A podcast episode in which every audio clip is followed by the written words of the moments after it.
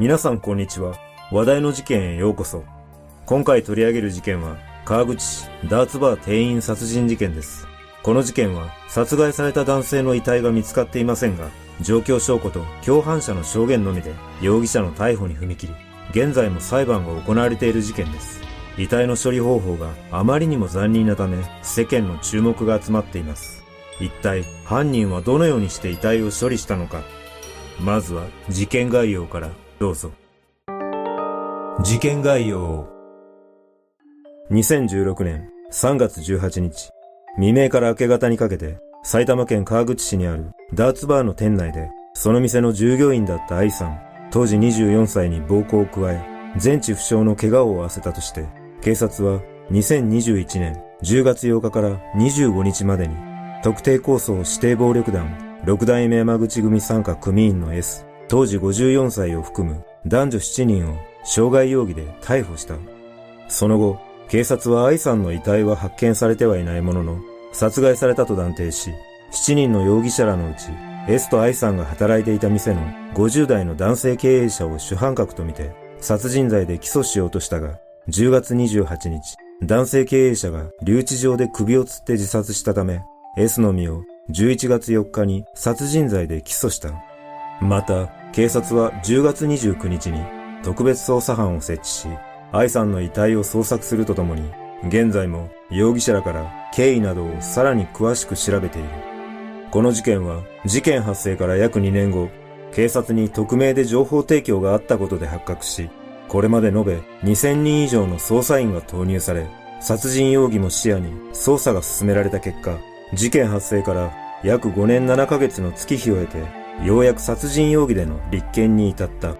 しかし、このまま愛さんの遺体が発見されないまま公判が始まった場合、検察側の提示する証拠によっては、殺人罪が認定されないケースもあるため、今後の検察側の証拠集めが裁判の鍵を握るとみられている。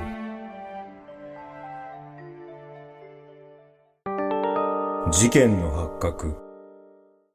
この事件が発覚するきっかけとなったのは、2018年12月、警察に西川口の飲食店で関係者が暴行後に殺害され、遺体を遺棄されたという匿名の情報提供があったことだった。この情報をもとに警察は捜査を開始し、周辺の聞き込みを行った結果、2016年に愛さんが行方不明になった直後から殺されたらしいという噂が回っていたといった情報を得ることができた。さらに2019年2月、警察は愛さんの父親に一連の事情を説明し、愛さんの行方不明届を出してもらった。その後、2021年に入ってから、警察が関係箇所を家宅捜索した結果、愛さんは殺害された上、どこかに遺棄された可能性が高いことが分かった。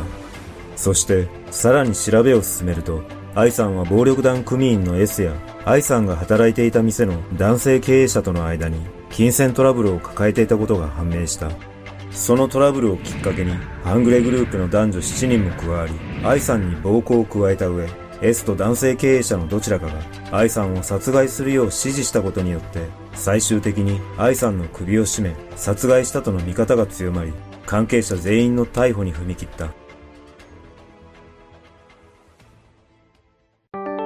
それぞれの供述。調べに対し、主犯とみられる S は、傷害容疑は認めているものの、殺人容疑については断固として否認している。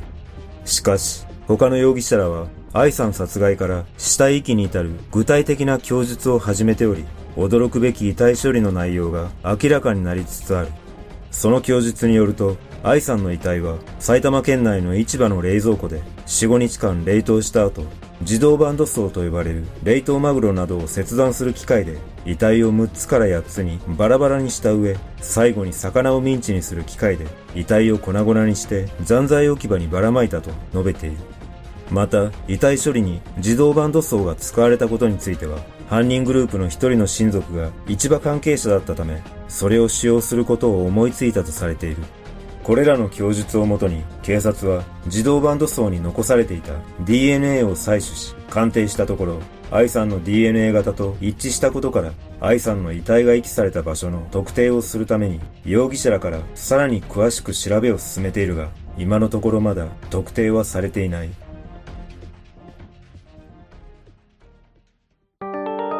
半グレグループ。実は、ある記事によると、事件当時、愛さんは川口市で活動している半グレグループの末端に身を置き、逮捕された7人全員が、このグループのメンバーの一員だったという情報がある。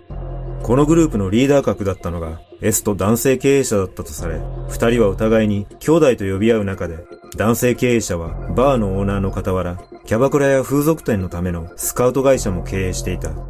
そんな男性経営者は後輩への当たりが強く、理不尽なことをたびたび言うこともあり、後輩からは煙たがられていたという。今回逮捕された S と男性経営者以外の容疑者は、事件当時20代の若者ばかりで、S や男性経営者が若者らに指示を出し、愛さんを含めた下の人間がそれをこなすといった主従関係ができていたとされる。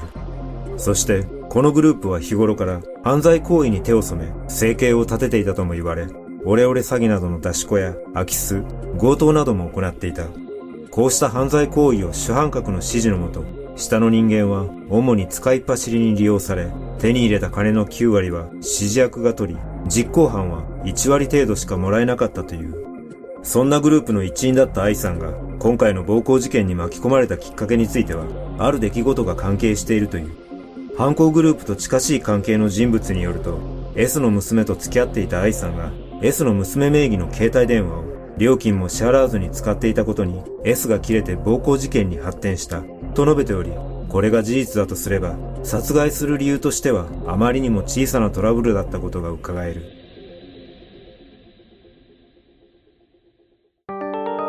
類似事件今回の事件のように遺体が発見されず遺体なき殺人事件として立件された類似事件が2020年に千葉県で発生している。2020年3月、千葉県印西市で妻が行方不明になり、夫の自宅から妻の結婚が付着した所持品が見つかり、夫の車からも妻の結婚が確認されるなどしたため、夫が殺人罪などで起訴されている事件があるが、現在も妻の遺体は見つかっていない。この容疑者の夫は逮捕前の任意の事情聴取で、妻を殺害して遺体を遺棄したという趣旨の説明をしていたにもかかわらず、逮捕後は容疑を否認したため、今後の裁判で有罪認定されるかが争点となっているが、このように遺体が発見されていない事件の場合、無罪判決が出るケースも少なくない。実際、過去には舞鶴市で起きた女子高生殺害事件の容疑者が黙秘を続けたため、検察側が状況証拠の積み重ねのみで殺人罪の認定に持ち込もうとしたが、結局裁判では無罪判決が言い渡されている。今回の事件も愛さんの遺体は見つかっておらず、今のところ容疑者 S が殺人容疑を否認しているため、裁判で検察側から提示される状況証拠のみで、果たして殺人罪が認定されるのかという争点に世間の注目が集まっている。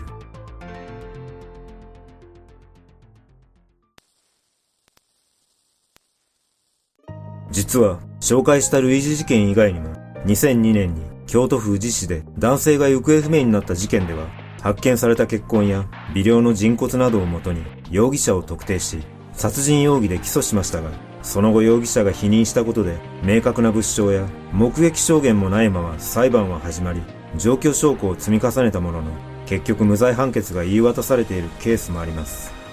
今回の事件も遺体が発見されていないことでかなり難しい裁判になることが予想されますが、これらの類似事件と違う部分は、今回の事件には共犯者が複数いるということです。